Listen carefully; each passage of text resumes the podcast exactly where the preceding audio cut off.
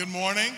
I am Patrick Boatwright, our pastor of student and family, and uh, this is the bae to my J, Catherine.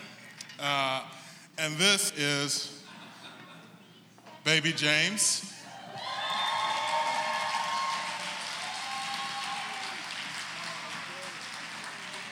You can call him Sweets.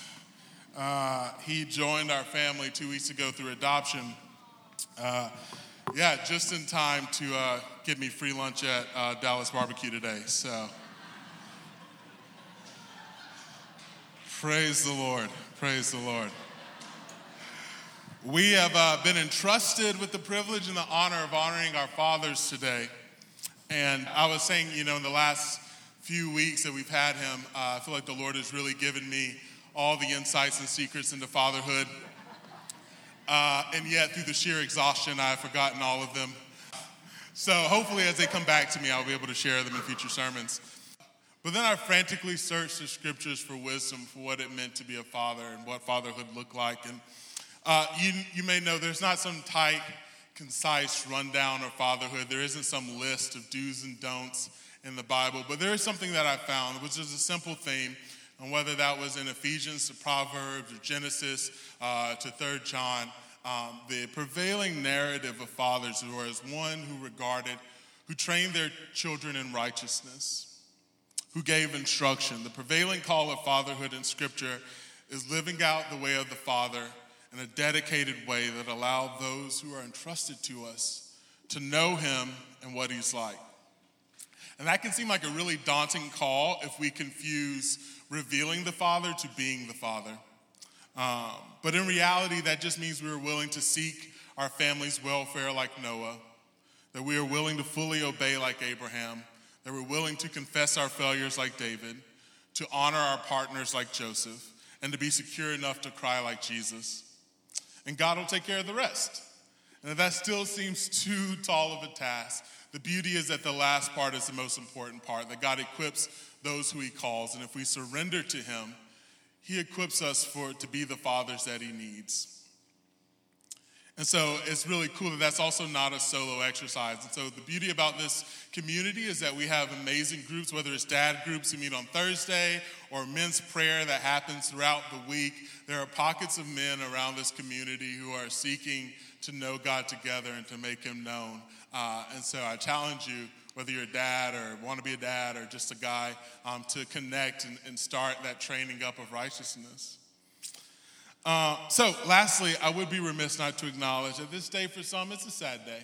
Uh, and whether that's through the passing of our fathers or the failures of our fathers, um, whether that's through our inability or our struggle to become fathers, uh, and a myriad of other reasons, both big and small. Uh, we just want to acknowledge that, and to you we say we join our hearts and we pray for shalom. And so now uh, Catherine's going to uh, speak a prayer over our fathers and uh, read our teaching text. All right, let's pray. Heavenly Father, may we never forget what an honor it is to call you Abba, Father, to be considered sons and daughters of the Creator of the universe. Today we come before you on behalf of those that have, you have called into fatherhood, whether by blood, by marriage, by adoption, or through the family of God. We have so many fathers among us today, Lord. We pray an abundance of blessing and protection over all of our fathers. I pray that they would seek you first and not the idols of wealth, career, or status, but only you and your kingdom. Give them peace to know that despite the choices their children make, that you have them in the palm of their hands and love them way more than we ever could. Lord God, I pray that you would give every father in this room a yearning for your word and your kingdom, a heart to love boldly, an abundance of grace to forgive freely, that their child may have an intimate example of what it is to be a follower of Jesus.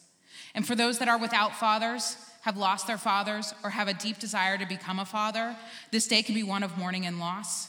And for those, Lord, we pray that you would be their comfort, their peace, and bring shalom into this area of their life and help them to see that they have a heavenly Father that loves them so very, very much, as far as the east is from the west, and will never forsake them. Let that ring true in each one of our hearts today. Thank you, Lord, for all of our fathers and the blessing they are in our lives. Amen. And now for today's teaching text Romans 8 10 to 17. But if Christ is in you, then even though your body is subject to death because of sin, the Spirit gives life because of righteousness. And if the Spirit of Him who raised Jesus from the dead is living in you, He who raised Christ from the dead will also give life to your mortal bodies because of His Spirit who lives in you. Therefore, brothers and sisters, we have an obligation, but it is not to the flesh to live according to it. For if you live according to the flesh, you will die. But if by the Spirit you put to death the misdeeds of the body, you will live. For those who are led by the Spirit of God are the children of God. The Spirit you received does not make you slaves, so that you live in fear again. Rather, the Spirit you received brought about your adoption to sonship, and by him we cry, Abba, Father. The Spirit Himself testifies with our spirit that we are God's children. Now, if we are children, then we are heirs, heirs of God and co heirs with Christ if indeed we share in his sufferings in order that we may also share in his glory. This is the word of the Lord. Amen. How about one more time for James? Sweets.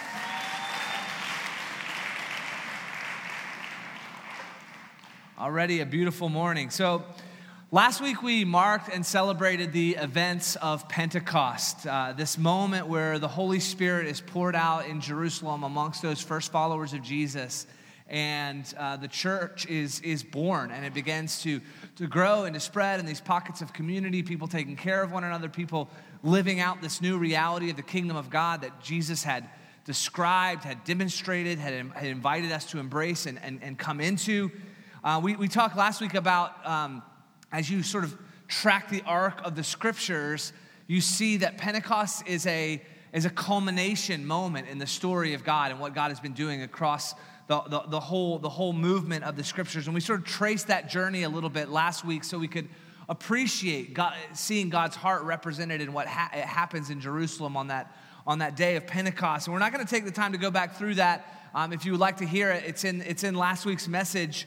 Um, and, and, next week, we're going to actually return to that uh, Acts 2 narrative again. But this week, um, on Father's Day, with the beauty of, of just having celebrated baptism, um, I wanted us to see a little bit um, of how those early Christians came to understand the experience that happened to them uh, on Pentecost when the Holy Spirit fell and they were they were filled with this new uh, you know like energy, electricity, life. Like it's almost like how do you even describe the very presence of God coming crashing into your life? And, and what they experienced is like parts of it were you know you know, like sort of accelerated, beautiful realities that we're very familiar with. And then some of it was like, I have no framework for like tongues of fire, speaking in other languages. It's like, I don't know. This is like, it, it pushes, it pushes me to you know, spaces of being a little uncomfortable. And um, so we want to we want to look at, at how they came to understand uh, their experience at Pentecost. And, and one of the ways I think if you uh, look through the, the testimony of the New Testament, Romans 8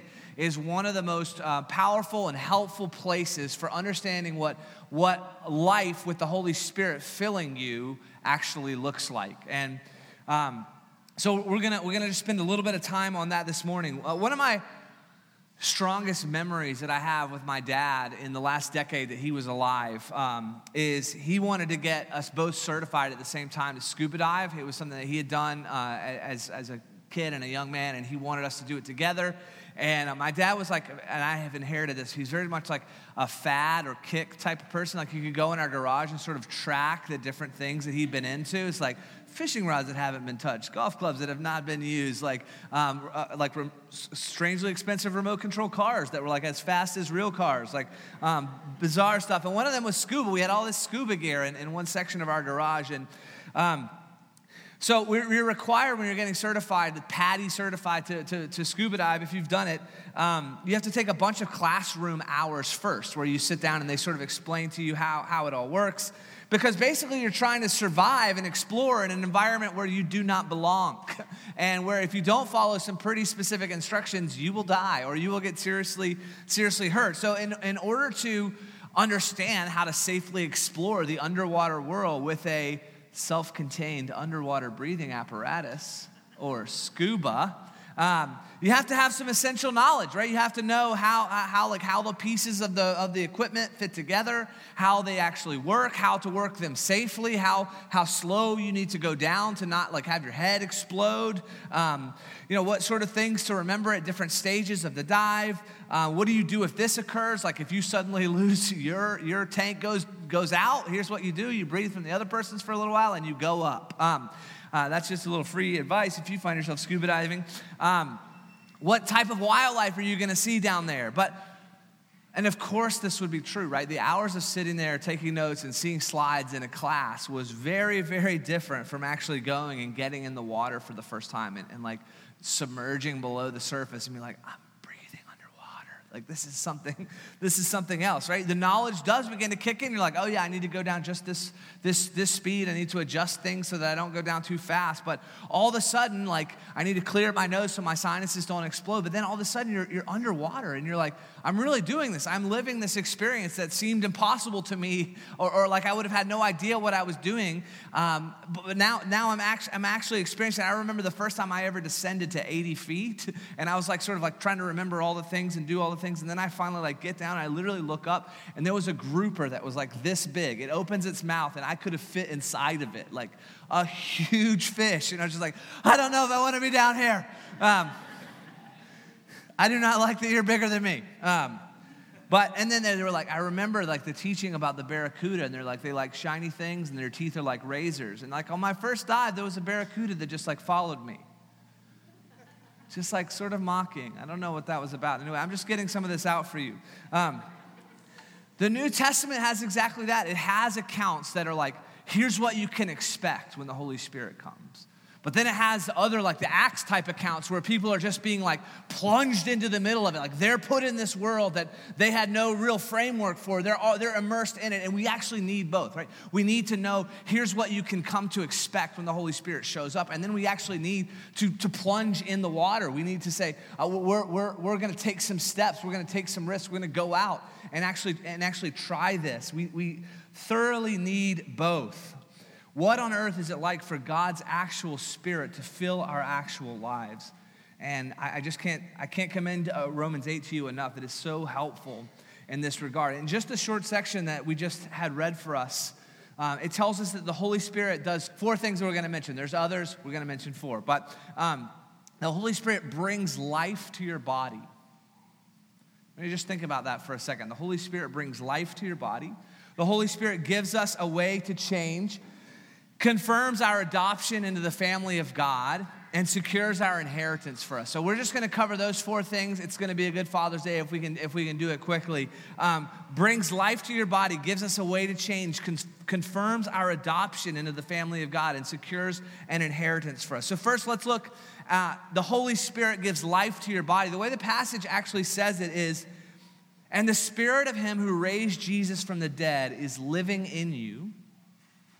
He who, he who raised Christ from the dead also gives life to your mortal bodies because of his spirit who lives in you. I skipped over a very important if there. And if the spirit of him who raised Jesus from the dead, right? So the very same spirit that filled Jesus. Remember the beginning of Jesus' ministry? Like he lived, like it's wild to think about the fact that all these prophecies of Jesus' life, the Messiah coming to be the, the, the Messiah of Israel, the rescuer of the world, the bringer of God's salvation. And for 30 years of Jesus' life, he lived and worked in, in basically complete obscurity. That is, is, has some implications that we're not going to get into right now, but I did want to note it. Um, th- think about the reality. And then when it comes time for Jesus to begin his public ministry, he goes to John the Baptist, who's sort of acting as this forerunner prophet, and John baptizes him. And in that moment, a big to do is made, right? It could have been like Jesus was quietly praying and, and he was filled with the Holy Spirit, and he told some people about it later. No, like a big to do, a, a bunch of symbolism was around the fact that Jesus was filled with the Holy Spirit, and then everything that follows what Jesus does is Jesus living the complete and full life of the Spirit in, in, in human form. Like, there's a lot to be said about Jesus being born. And and him being fully human and yet not dealing with sin in the same way that we have. And yet he is filled with the Spirit to live a life that we can actually live as well. If the Spirit of him who raised Jesus from the dead is living in you, he who raised Christ from the dead will do what? Give life to your mortal bodies. So, I say this and try say this in the simplest way that I, I, I can think to. When the Holy Spirit comes to take an active role in our lives through we've been united to Jesus, trusting the gospel, it brings a way of living that is completely, it is, it is, it is fundamentally, there are certainly some similarities, but there's a fundamental difference to it from the life the way we have experienced it before. The Spirit makes us alive in a new way. That sort of phrase, like to be born again, however weird or strange that sounds to you, is like kind of a term with a bunch of baggage, but that's how Jesus described it. Like when the Spirit of God comes to fill you, there's like, you, are you're to fall short if you use any kind of metaphor other than like you're, you're totally alive in a new way. You're, you're, you're filled with the Spirit. We live in, in, our, in our country, in our culture in the West, in, in America. One of the most prominent uh, myths of our time is that everything you need for life is within you. Like, you see that, that, that myth portrayed all the time in, all, in the stories that we come back to over and over again, in, in, in, in Disney movies, in fitness inspiration, in, in political rhetoric. What we need most for life or for change or for overcoming is within us. Basically, like we just need to do the certain number of things that will unlock our potential, but we have everything we need within us. And, and what happens when a myth like that gains a certain amount of cultural power is that it becomes the unchallenged thinking behind our minds. And so we start to, whether or not we would have evaluated it critically in the Disney movie or in the fitness inspiration commercial, like we start to think, yeah, I have all the resources that I need within me. But is that true? Is that true that everything that you need for a full life or, or, or for transformation at a crucial juncture of life, that you have that within you? The account of the scriptures is actually um, that the normal, natural state uh, of the world, since what happens in Genesis 3, there's this account in Genesis 3 where there's a fragmenting and a disconnection that takes place in our relationship with God. And that disconnection from Yahweh actually ripples through all of our world, our understanding of ourselves, how we relate to one another, how we work, how we, how we do everything. And actually, that our natural, normal state is not that we're just like, we, we have it all within us. And it's actually that there's a brokenness that has rippled through our identity, our understanding of one another, how we, how, how, how, we, how we even engage in love, how we do anything has been, has been fundamentally broken and fragmented and disconnected. And so, however, we, like after you get past the surface level nobility, of the myth, which is everything that you have, you, everything you need you have within you. Doesn't that sound great? That sounds fantastic. And if you're missing a little bit, just buy this or go through this program and it'll unlock it for you. Like we're, we're like primed to be sold some fantastic things if we believe that. But the reality is that the scripture is saying that, that we're not that way at all. Actually, that we need outside help in the most profound way. And I think once you get past the, the surface level nobility of that, that myth that you have everything you need within you, you kind of see that it's sort of a, uh, the, the, you play it out, and it's actually a very lonely and selfish way to live. The devastation of Genesis 3, whatever else you think about that, that, that, account, is that it's saying that losing our holistic connection to God, that we experience brokenness in every area of our life, and our inner resources are not containing everything that we need, that we actually need outside help, that we need a repair to our sense of identity, that we, we go through life trying to get a name for ourselves, trying to be names, trying to have other people tell us who we are on some, on some level. Our whole way of being in the world was, was fractured in the devastation of Genesis 3 and all the inheritance of that. The, I mean, we're talking around it. The imagery that's described there is so profound. It says that we've experienced a spiritual death. That you can be alive. Like this is this is whatever the Adam and Eve story is about. At least one of the things is that they were still alive physically, doing a bunch of the same things they'd been doing before, but that a disconnection had taken place and they were spiritually dead. That makes it really profound that one of the things it says the Holy Spirit does is give life in a new way to your mortal bodies. That it is the ultimate culmination of that repair work of the gospel to call you back to life in a new way. This is, this is the resurrection of Jesus coming to bear in, in your individual life. I'll say it to you one more time. If the spirit of him who raised Jesus from the dead is living in you, he who raised Christ from the dead will also give life to your mortal bodies because of his spirit who lives in you. So we're reanimated. As sons and daughters of God, as we believe the gospel, we become fully spiritually alive as we trust in Jesus and we're filled with the Holy Spirit. This is our this is who we are as, as a community. So look at what comes next. The very next thing, therefore, because of that, brothers and sisters, we have an obligation, but it is not to live. Uh, uh, live according to the flesh to, to, it is not to the flesh to live according to it for if you live according to the flesh you will die but if by the spirit you put to death the misdeeds of the body you will live So the first thing we saw is that gives the Holy Spirit comes and gives life to our mortal bodies. That's what they were experiencing on Pentecost. That's what rippled off across the, the Roman Empire was these people coming to life in a new way by believing this, this message and, and believing in the person of Jesus. And, and then they were given a way to change. So there's this life-giving change that occurs. And it's important to note, right? Even at Pentecost, the way it looked in each individual life was a little bit different. Like, not everyone prayed in a language that they hadn't studied. Not everyone wept. Not everyone laughed. Not everyone experienced it exactly the same way. But there was a profound impact in each person's life that was, that was filled with the Holy Spirit. But here's what didn't happen It wasn't like all of the patterns and all the behaviors and all of the thought processes and all the addictions and pains or, or, all of it went away in one day, right? There's this breakthrough transformation that takes place, and then there's an ongoing way of change. And one of the key parts of the process of that change is described here. Pay attention to this language. Therefore, brothers and sisters, we have an obligation. It's not to the flesh. We've said this so many times. That Greek word sarx there doesn't mean skin, like it doesn't mean just your the flesh of your skin, and it doesn't mean like just sexual sin. It means a way of operating in the world without taking God into account. So when, it, when you see the word flesh, we're not just talking about skin, we're not talking about sexual sin, we're talking or only about sexual sin, we're talking about any way of living that doesn't take God into account. Our obligation is not to that way, for if you live according to the flesh, you will die. But if by the Spirit, you put to death the misdeeds of the body, you will live. So basically, you've been made alive, and now this is how you, this is how you live. So I, I want you to consider the, the, that language for just a few minutes because it's pretty rich.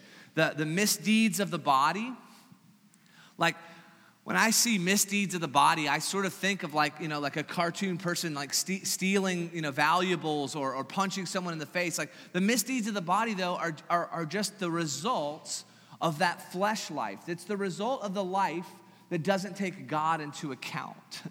And so there's, I, I, think that you could introduce a couple of stages of how this works. Like, how does the Spirit really actually engage with someone who has an entire framework for 12 years or, or 30 years or 40, 50 years that they've lived without taking God into account, and now all of a sudden the Holy Spirit's come crashing into their life?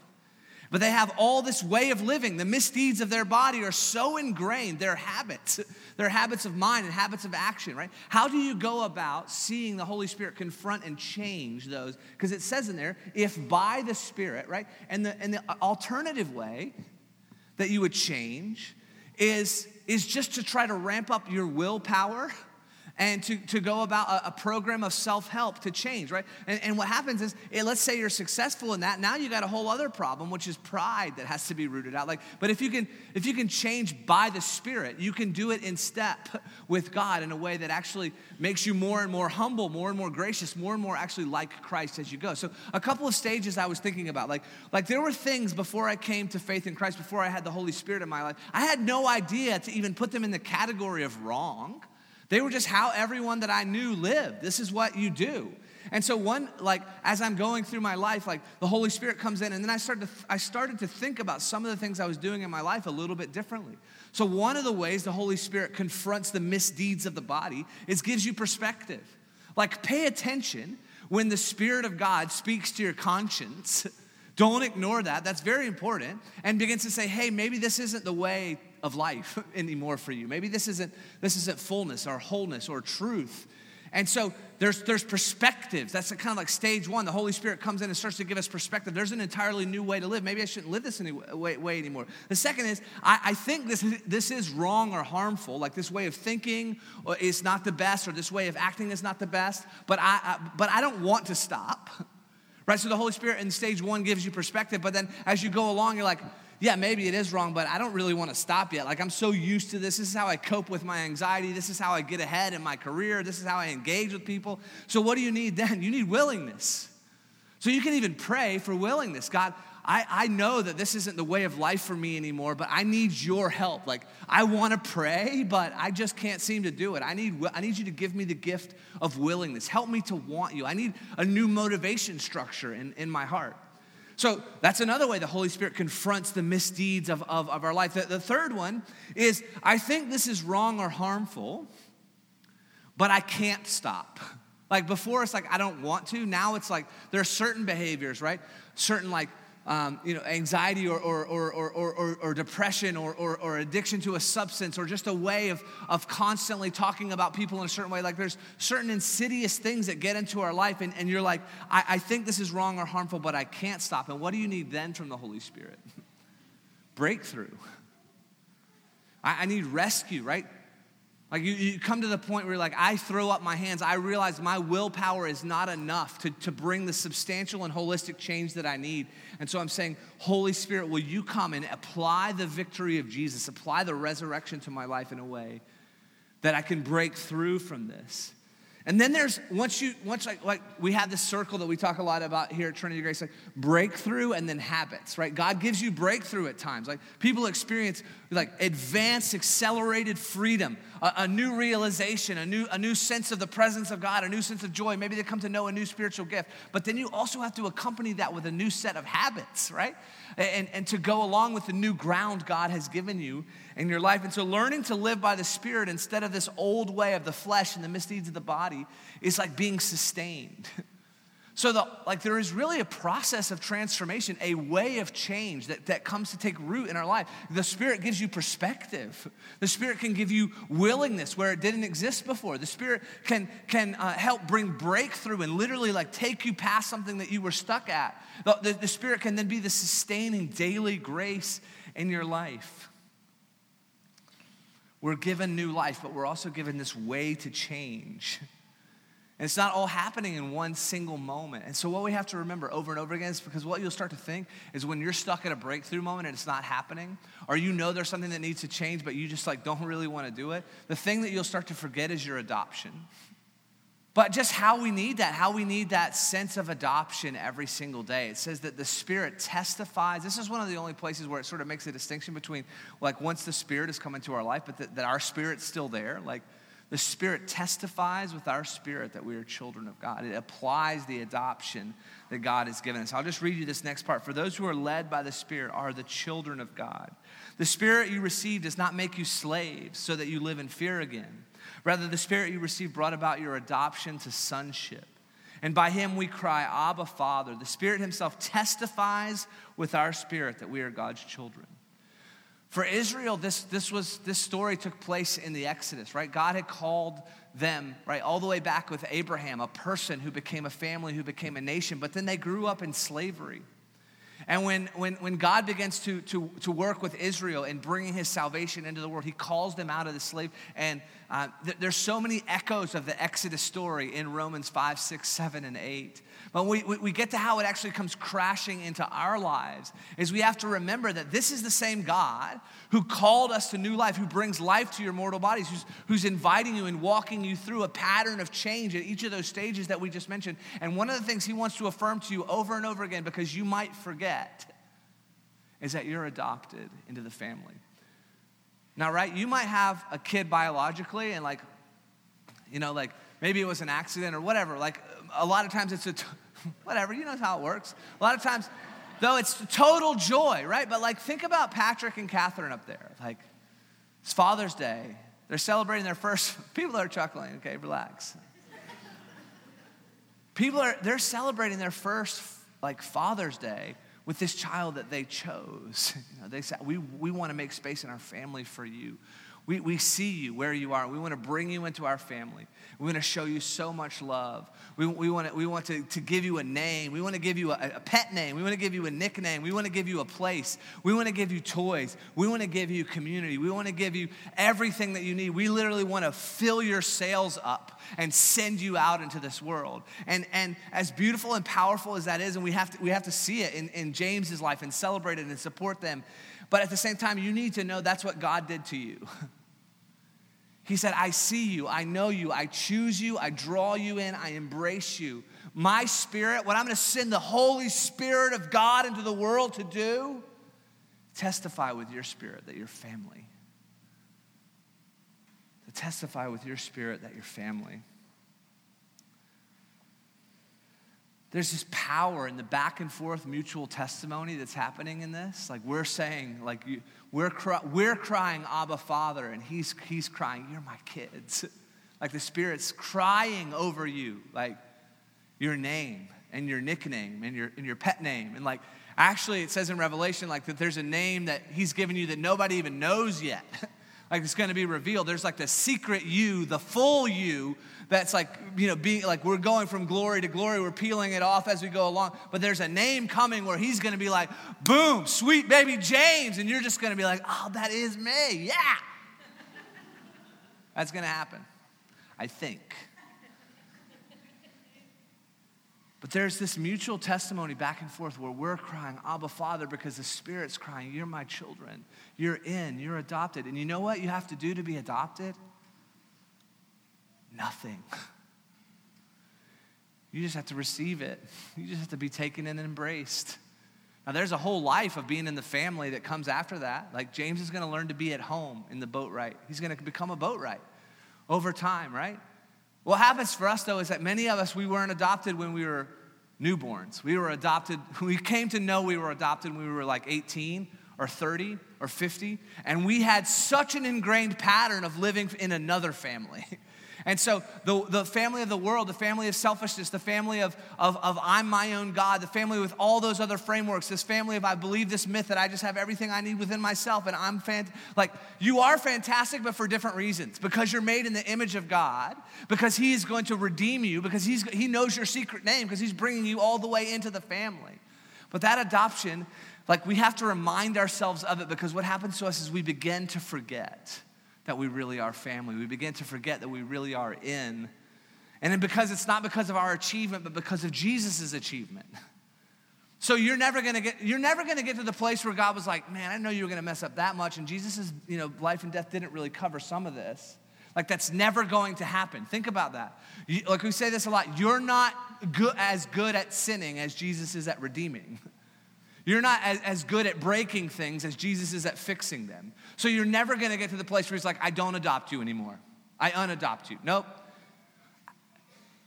If we're united to Christ, then the Spirit has been deposited into our life. And we're to pray that we would be regularly present, perfect tense, filled with that Spirit, filled with a sense of our adoption, so we can live this way of change together. This is a Father's Day passage, if there ever was one. The Spirit you received does not make you slaves so that you live in fear again. Rather, the Spirit you received brought about your adoption to sonship. And by him we cry, Abba, Father. The Spirit himself testifies with our spirit that we are God's children. The last thing I want to mention, because it's the last thing in this little section, is inheritance. Now, if we are children, then we are heirs, heirs of God and co heirs with Christ if indeed we share in his sufferings in order that we may also share in his glory. I just want you to, to walk out of here on this Father's Day knowing that if you have if you've trusted Christ as your Savior, that God sees you the way he sees Jesus as a co-heir with Christ.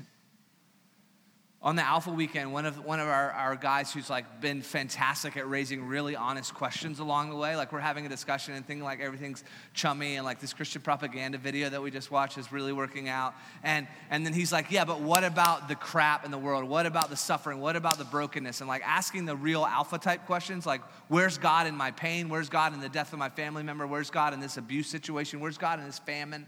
Like those types of things. He's like, I hear you guys talking about the Holy Spirit and, and you've rented this house house and it all looks nice and thank you for breakfast, but it seems like you're only talking about the benefits. And that's why this next part's really important because you are utterly adopted if you were brought into union with Jesus. But the, the inheritance, the first thing mentioned in your inheritance is suffering. Sweet.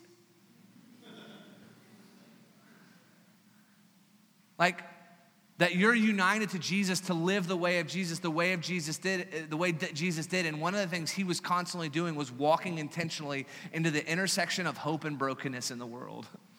Like he's catching someone who's just been caught in adultery, or he's walking up to someone who's been fumbling their way through life blind, or he's coming up on a group of people that are hungry, or coming up on, and he's confronting that brokenness and he's suffering with them. Like the, the, the one of the most iconic moments of Jesus' life is before he goes to the cross, he's praying to God, the Father, let there be some other way that this can go down other than me going to the cross. So I want to say we have an inheritance of glory that's coming. We have the inheritance of being the adopted son or daughters of God. But the way we're called to live now is to implement the victory of Jesus through suffering love. And it's not always that, like, we're not masochists, we're not always trying to suffer, but we're willing to face the reality of the world and not back down and say, no, I'm going to suffer if I have to to, to communicate this love. I'm willing to endure some loss myself so that I can say to you, you can be adopted, you can be embraced, you can be free, you can be new, you can have enough to eat, you can see. We, we can work on breaking this system of injustice. We can, we can work on seeing this part of our city repaired. And it's difficult and it requires getting up early in the morning and having sore hands. This woman, Jackie Pullinger, who's worked in in, uh, in, the, in, these uh, drug addicted communities in Hong Kong for the last like half century, she was saying, Jesus wants you to have soft heart and hard feet. As part of the calling of, of our inheritance of suffering, it's, it's, it's not just that we're like hanging on for heaven and not doing any of the fun stuff. It's like actually we've come to live a free and abundant life. His yoke is easy, his burden is light. We are free and adopted sons and daughters of God. And because of that, we're capable of walking into real pain and sitting there and saying, I, I see you, I love you, I hold you, I embrace you, I give generously to you. We have an inheritance, and it is of suffering. It is to experience the brokenness of this world without losing hope in the goodness of God. That's one of our callings of, of suffering, it's part of our inheritance. To experience the brokenness of this world without losing hope in the goodness of God. It means to stand at the intersection of real life. Like last week at Pentecost, I was praying for folks, and this has happened to me so many times. I, I, I, don't say this with any pride, but a few people, I know the situations in their life, and it was like pulling someone, like seeing someone pulled up from drowning, and they're sputtering and their eyes are rolling, and they just come back into focus, and they're getting breath for the first time, and they're drenched, and they don't know, they're disoriented, and you're just like there, just holding them for a second while they come back and real like that's what and a few people that's what it's like the spirit was doing. They're worshiping god in, in the brokenness of their life and like what am i going to do? And, and and our calling as a church is to be in that intersection and to hold them because we've been held. And to say you're going to be okay. Hey you're going to be okay you're going to you're going to make it. You're going to live. It's going to get easier. You're going to change. Resurrection is possible. You can be different. You can grow. You're a son or daughter of god. It's to experience uh, the suffering that's our inheritance, is to experience a life of love for God and for others in the midst of profound resistance. Because you have internal resistance, and so does everyone else. The world has a system of resistance, and there's actual spiritual resistance. There's an accuser out there who's trying to tear down your faith. That resistance means suffering. It's part of our inheritance to say, love anyway, hope anyway faith anyway, life anyway. Yeah, we see the death and it might come to our house, but we're not going to stop saying resurrection. We're not going to stop saying life. We're not going to stop saying hope. We're not going to stop holding people who've just sputtered back to life, who the Spirit has brought life to their mortal bodies in union with Jesus. Because if we suffer with Him, we'll also be glorified with Him. And what does that mean? Glory in the New Testament, one of the simplest way to understand it is it's a place where God is revealed. What's it mean for God to be glorified? It means for God to be revealed. Glory is not something we have to add to God. He's like, I had no glory till you sang those praise songs. Now I have it. No, he always had glory. In singing the praise songs, we're celebrating who he is. We're like coming into awareness and acknowledgement of who God is. So that's what it is to glorify God, is to say, God, we see you. And he's like, I see you. And my spirit testifies with your spirit that you're mine. Awesome.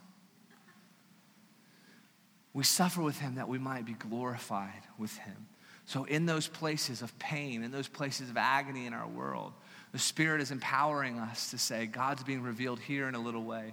You're getting a glimpse over here, right? This church is an outpost of the glory of God in the brokenness of the world. Not because we're like the, the good ones, but because we're the, the healed and repaired ones who are needing to be healed and repaired every single day. And as long as we can keep that in mind, we should be able to walk in humility. But this isn't us, it's God.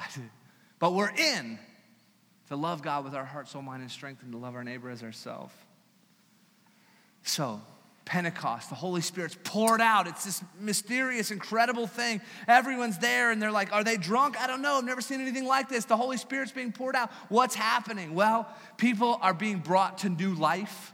People are in, entering a, a, process of change that will work their entire life and beyond. People are experiencing that they're adopted and people are walking into their inheritance. And it's not just like everything's glorious, it's like there's suffering, but we love anyway.